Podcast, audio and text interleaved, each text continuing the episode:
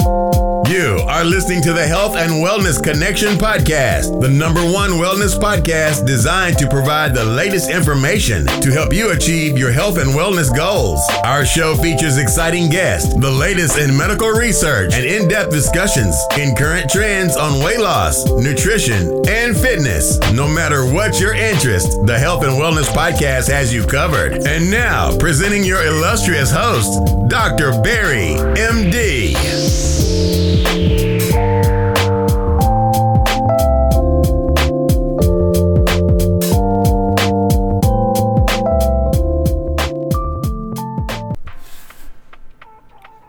Hello, guys. Welcome to the Health and Wellness Connection podcast.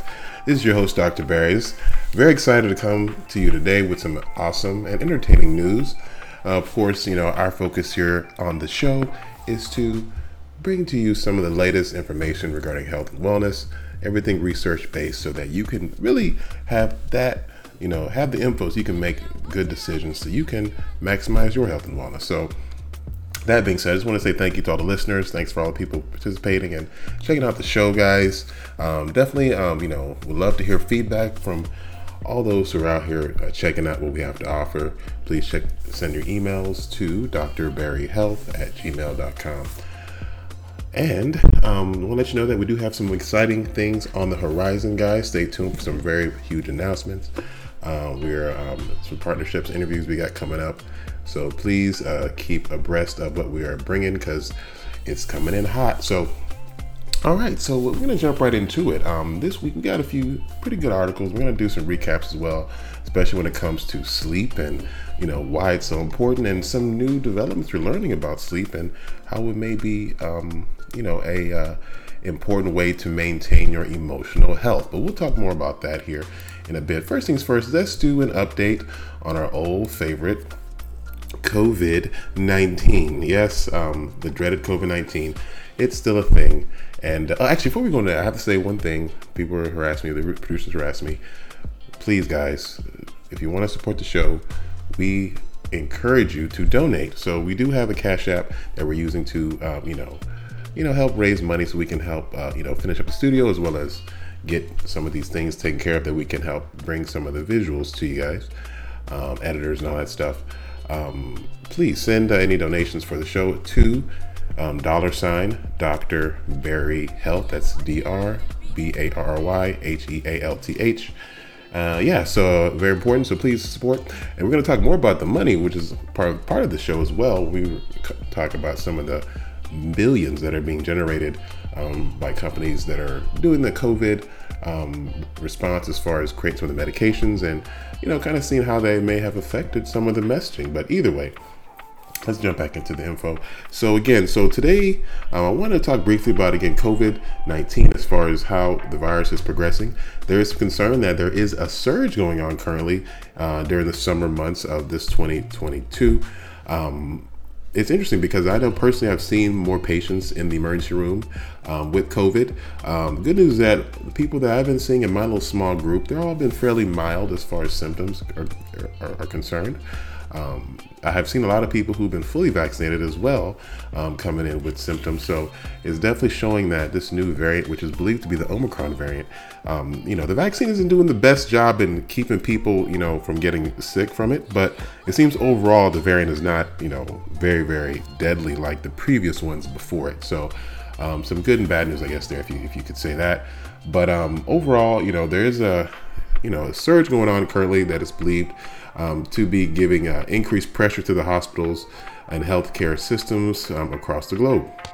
So it's believed this new surge is due to a new variant of the Omicron uh, COVID 19 uh, virus called the BA5. So, uh, you know, there's so many variants and so many different sub, sub variants of this vaccine, and this shows you how, you know, volatile this, vac- this um, DNA is of this uh, um, pathogen, is COVID 19. Uh, it mutates regularly. This is why it's been difficult for researchers to create effective uh, vaccinations and treatments to keep from getting people sicker. Um, now, we'll talk about some new developments and new uh, medications and uh, prescriptions that have been designed um, to help fight COVID, which could help combat some of these mutations we are known COVID to be doing. So hopefully um, that could be um, an effective way to combat this virus. Now that being said, it appears that this um, you know new variant is really causing a surge for the July period. It's noted that there's been a about an eight percent jump in new cases. It's believed that currently there are about 100,000 people a day getting positive diagnoses of COVID 19 infection. That number has been increasing over the past uh, few days, and uh, people who have been hospitalized has also gone up about 17%. It's believed about 37,000 people a day are being hospitalized behind a COVID 19 related infection. So um, it's believed that this is happening because of, especially in the United States, there was a July 4th celebration recently where people were out and about hanging out and mostly outdoors. But because COVID is so contagious, um, it still can spread fairly effectively outdoors as long as people are around each other in a close setting. So um, it's funny that, you know, and you see how the politics has really kind of affected policy regarding COVID 19, especially when it comes to masks. Um, I think that if people were probably wearing masks, we probably would be seeing less of a bump. But you know, people have turned mask wearing into some sort of assault on people's civil liberties, so that uh, you know became an issue in its own right. But that being said, um, it appears that you know when we usually in the, in the health industry, which I've been a part of for you know a while now. Um, the summertime is usually the, the slow period. People are usually, you know, less things being scheduled. Um, hospitals usually a little bit slower. ERs will be usually a little bit slower. Um, definitely not the case this year uh, as we see busier and busier hospital settings. Um, and it just shows, you know, the, the virulence of this uh, virus. And even though Omicron is a little bit milder than the previous variants, it's still sick enough that it's affecting, you know, how people are moving about and, and conducting their daily life. So so that being said, so the, the virus is still a thing. And so, of course, you know, there's been a lot of work on the research side to, try and develop effective treatments for this um, virus vaccine. Now, there has been, you know, one medication, prescription pill, that has been fairly effective in, um, well, there's research showing that it's been effective as far as helping reducing symptoms and reducing the severity of symptoms for people who get um, the COVID 19 infection. That uh, medication is known as Paxlovid. Paxlovid um, was created by Pfizer, COVID 19 antiviral pill that is um, supposed to help reduce the virus's ability to infect the cells of the body. Um, it actually works pretty sophisticated uh, level. It's a combination of two pills. One of them actually was a um, generic HIV uh, uh, retroviral medication. And so apparently these medications, you know, basically affect the virus's ability to replicate and infect cells, thereby reducing the infection. Can, there's a similar one that exists currently for the flu, known as Tamiflu, and that actually has a similar concept. The whole point of this medications and similar antivirals is that you must take them early in the infectious process. So usually within five days after symptoms begin, for you to get the biggest, you know, improvement in symptoms. Now, um, some people are saying that these pills are, are, are, effective. Some people are saying that they're not as effective, and you know people can't rely on these to help them if they get COVID. But um, you know the research is showing some um, effectiveness. There, there was one study that showed about 80% of people who took the, this medication um, reported reduced symptoms after uh, a few days of taking the medication. Um, and so it's it's pretty um, you know the research is showing enough positive information that many people, including the U.S. government, are actually, you know, buying the medication, making it available. It's actually currently um, free to anyone in the United States if there is a pandemic or a medical emergency going on in your area. So, you know, a lot of support for this Paxlovid which is um, which is big. But now there's another thing going on that people are sometimes getting that there's been some concern, and that is that this Paxlovid now is now being allowed to be prescribed directly by pharmacists to the public, therefore bypassing the doctor. Now, you know, as a physician, you know, personally, I have some personal issues with that as far as you know people making clinical decisions, um, and we all know that healthcare is a very um, nuanced, kind of tricky uh, profession. So you have to be kind of careful, just you know, you know, pushing people toward you know taking the medication directly. Um, many people now, you know, COVID is now the new boogie. it's now the new boogie uh, illness, meaning that people think everything is COVID now. You know, and like in Nigeria, where where my, my, my family's from, big thing down there is malaria. Now, obviously, you know, malaria there is very prevalent and uh, it's definitely responsible for a, lot of uh, death. Um, and so, because of that paranoia, everything is like attributed to malaria, and that's kind of similar to what you're seeing here in the United States as far as COVID 19 being, you know, the thing that everyone's worried about. Even if it's something even more serious, you know, they're like, COVID 19, oh my God, is it this? Or we want to, you know, they're very paranoid when it comes to COVID 19 and um, the issues and the infection with it. So, that being said, um, people believe that, you know, with the pharmacists now being allowed to give this prescription medication, antiviral Paxlovid, directly to patients, it could cause potential overuse and over over um, over over over basically an overuse of the medication. Um, and that's something that, it, despite that though, the government, uh, the federal um, drug uh, administration is is pushing for this to happen because they want to. They, they, believe this will help keep people out of the hospital and kind of bypassing the health. Um, the the physician could be a way to get these pills in hands to help people get access to it if they so you know like it. Now, um, ultimately, we all know that you know, you know, healthcare in in the West is very big on pills. So I'm sure there will be some fans, and uh, I think this can definitely though be effective. But you know, I personally do believe that the most effective way, you know, is traditional mask wearing, keeping your distance six feet or greater, avoiding those who are ill. Um, which would well, what we hope we don't see is people popping a pill and heading out and they're still actively sick, shedding the virus. So, you know, this could potentially create bad behaviors, which could actually prolong, um, you know, the infection as well as promote, you know, spreading it to other people. Because if people are out and about because they feel a little better, but they're still very infectious, it could cause, you know, the, the infection to spread uh, more, you know, you know, more quickly actually. So, um, with that being said, so Paxlovid is now going to be directly available at your pharmacies, guys. So um, if you choose to take uh, the prescription medication with Paxlovid, and again, it's you know definitely has shown uh, in, in, studies to be effective. So you know if you have confirmed COVID, meaning you've taken a positive test and it came back positive, and you feel terrible and you really you know are, are under the weather, or you're high risk um, patient, um, that's something that I think should be considered. And now you don't even have to go to your, your doctor. You just go straight to the to the pharmacy, and they'll give it to you. You know. So, but of course, if you have any issues, you know, always go to your local emergency room or call your local physician and, and get more clarification. Again, this is not, um, you know, medical advice. This is something that just information I'm providing, but ultimately, you know, you should definitely speak with your clinicians if you think Paxlovid would be something you may um, uh, would like to use if you have a confirmed case of COVID 19. Now, okay, so enough about COVID. Let's talk about another virus that's terrorizing the landscape, at least in the Western world now, and that is monkeypox. Now, monkeypox is a virus that you know has been around for a while, um, especially in, in the Western African region. Um, even there, it's where it's endemic, meaning that it's found commonly in various uh, rodents and different uh, you know primates and so forth it's not very prevalent. Um, I personally have been out to West Africa uh, many times, and I don't think I can recall someone I know who may have had monkeypox. But again, that doesn't mean that obviously it does exist, which it very well does. But you know, it's interesting because now there's an, uh, an outbreak going on. Um, now, definitely nowhere near on the level of COVID 19. Um, monkeypox is something that it's a little bit harder to to um, transmit. It actually requires extremely close contact. Um, uh, with um, persons to other persons. Um, and this is usually how the virus is spread. You have to actually technically be very close to the individual who has the infection, and the, if the scabs or the other wounds that typically this virus infection creates in those who are infected, um, they come in close contact with another person um, for extended periods of time.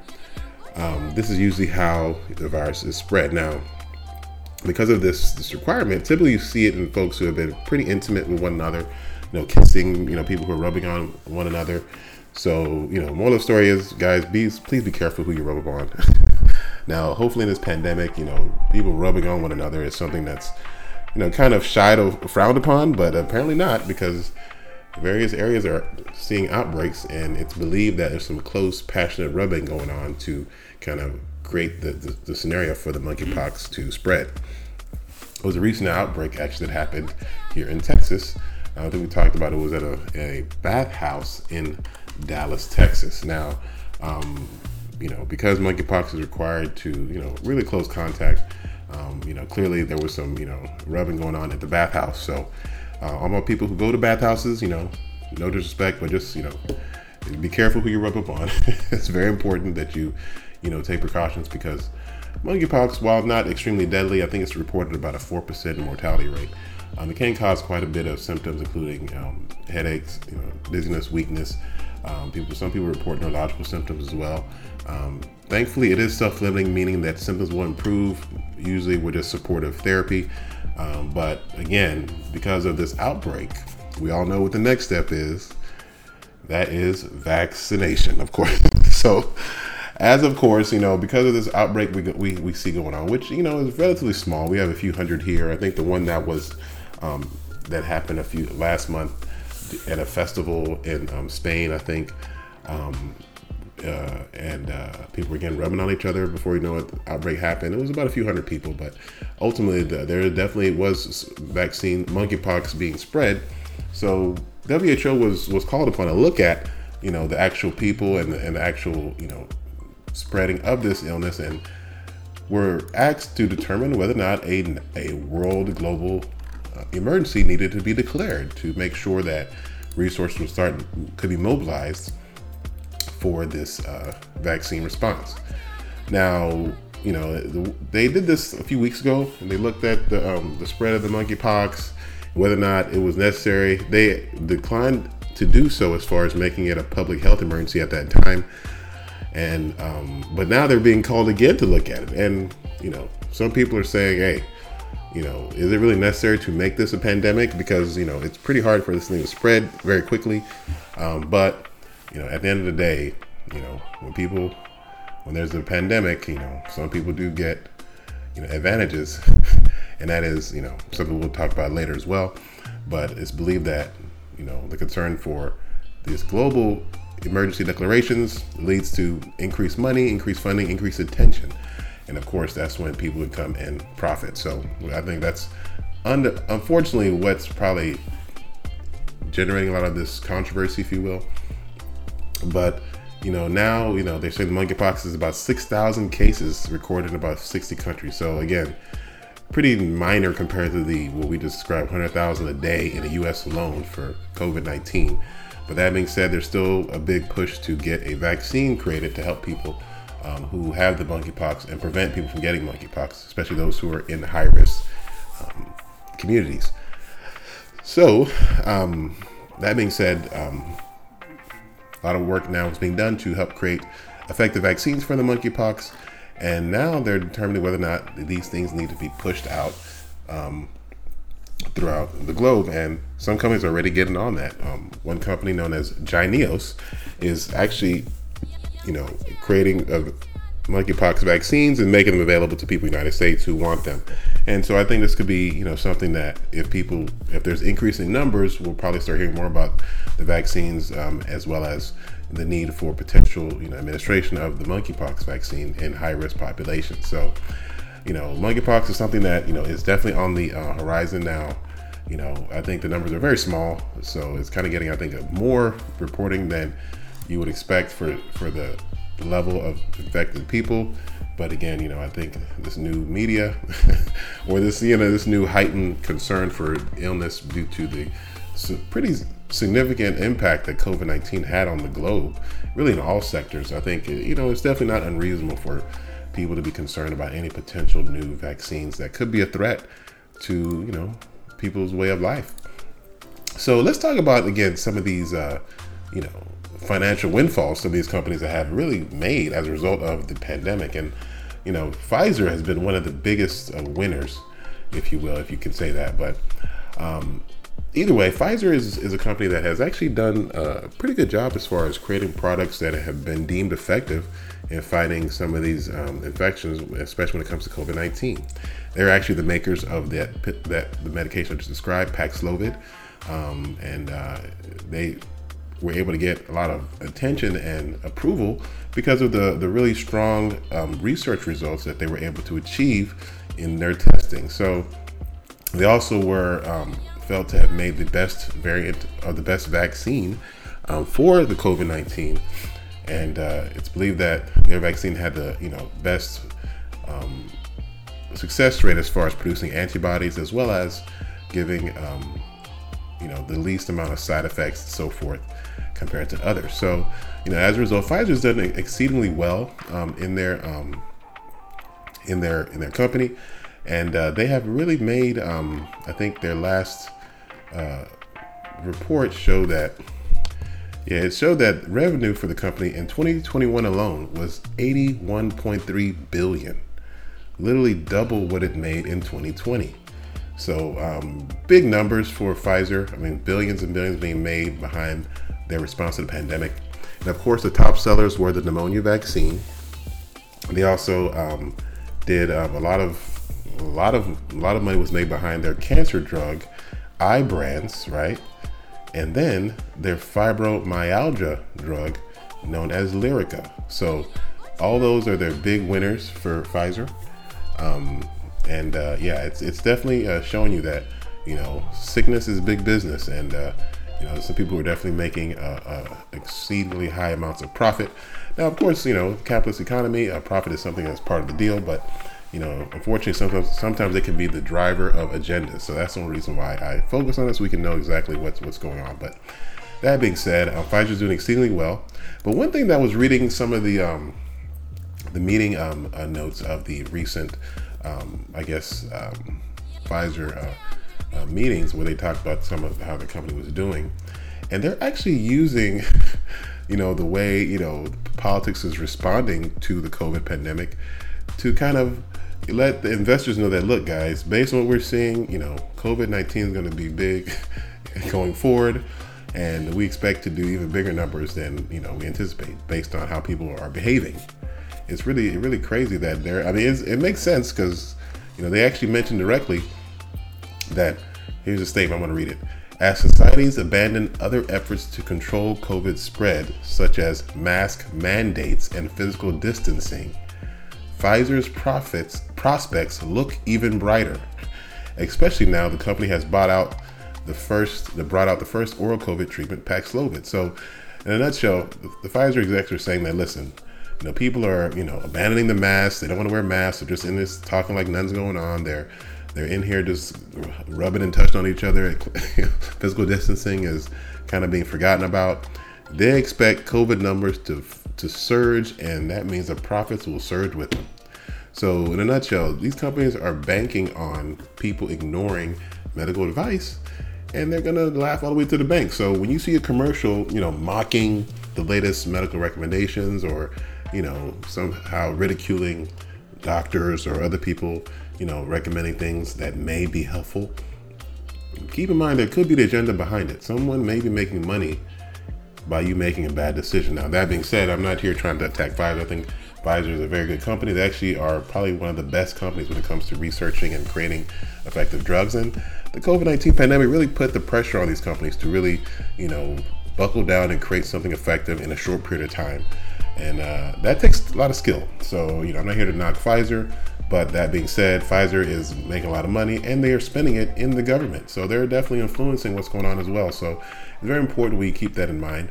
Ultimately, you know, the best thing you can do to help yourself stay healthy is to take care of yourself and to reduce um, chronic illness. That'll help, you know, reduce um, the severity of illness you do have if you do get COVID 19, guys. So, um, so yeah, so big business is being made. Pfizer is winning handily and yeah, so um, you know, um, that's the that's what's going on out here when it comes to this COVID nineteen. All right, guys. So the next story we're going to talk about the weekend warrior phenomenon and new research showing that weekend warriors may be getting almost equal benefit as far as health benefits and reduction of overall mortality.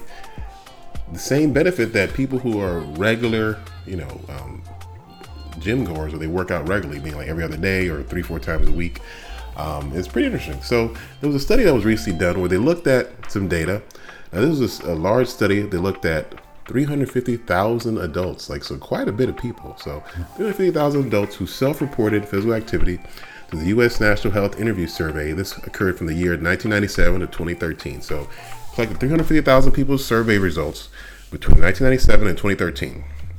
And so they looked at these people and they pretty much saw those who died um, you know, in about, you know, people who died in this group of people at 2015. So they looked at those people reported how many people died in those who reported, you know, physical activity levels of certain categories. Now, what they did is they had people self report their physical activity levels and they divided them into, into various groups, right? One group was physically inactive. That means less than 150 minutes per week, right? That's considered lazy, okay, or not, you know, not do what you need to do. So less than 150 minutes a week, or physically inactive, right?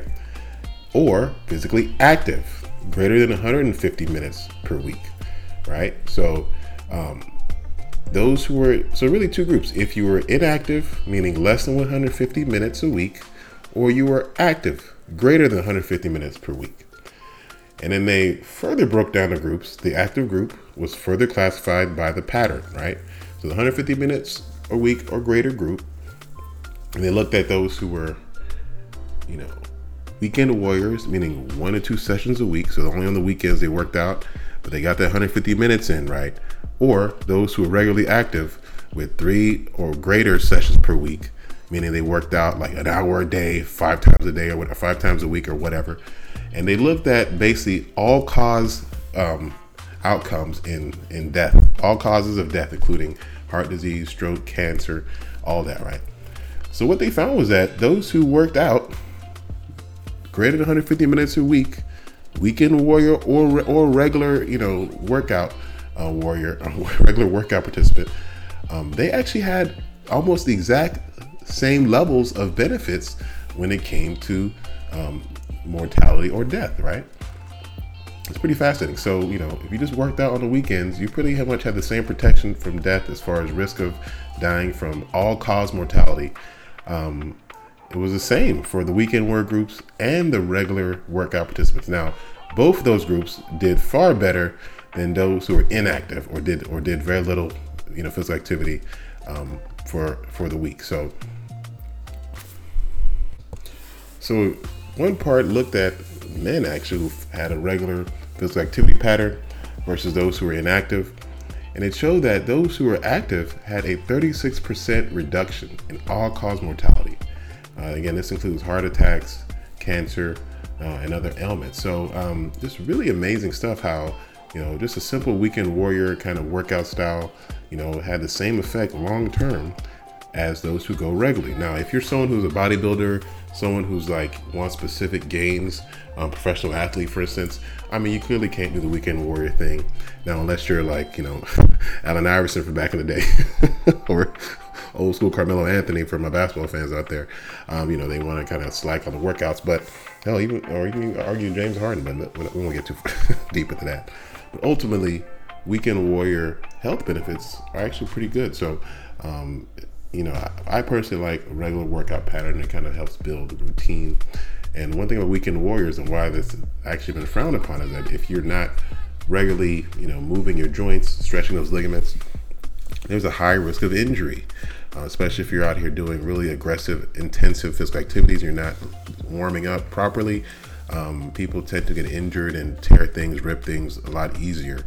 So if you're weekend warrior, make sure you're make you know you're doing your stretches, you're hydrating, getting your body in the best possible shape so you can avoid injury. Because that's really the best thing. Because if you do work out heavily and you get injured, you're going to be pretty much bedbound and you'll probably lose those gains you've been uh, killing yourself to gain. So um, ultimately, you know, this is good news for weekend warriors. That being said, you still want to make sure you don't you know overdo it or hurt yourself in the process.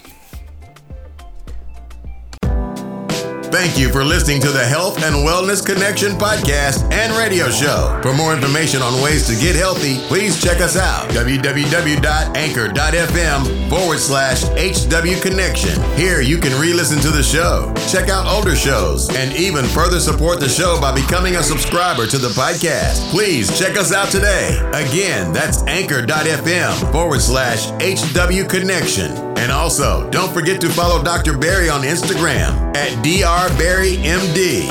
Until next time, stay healthy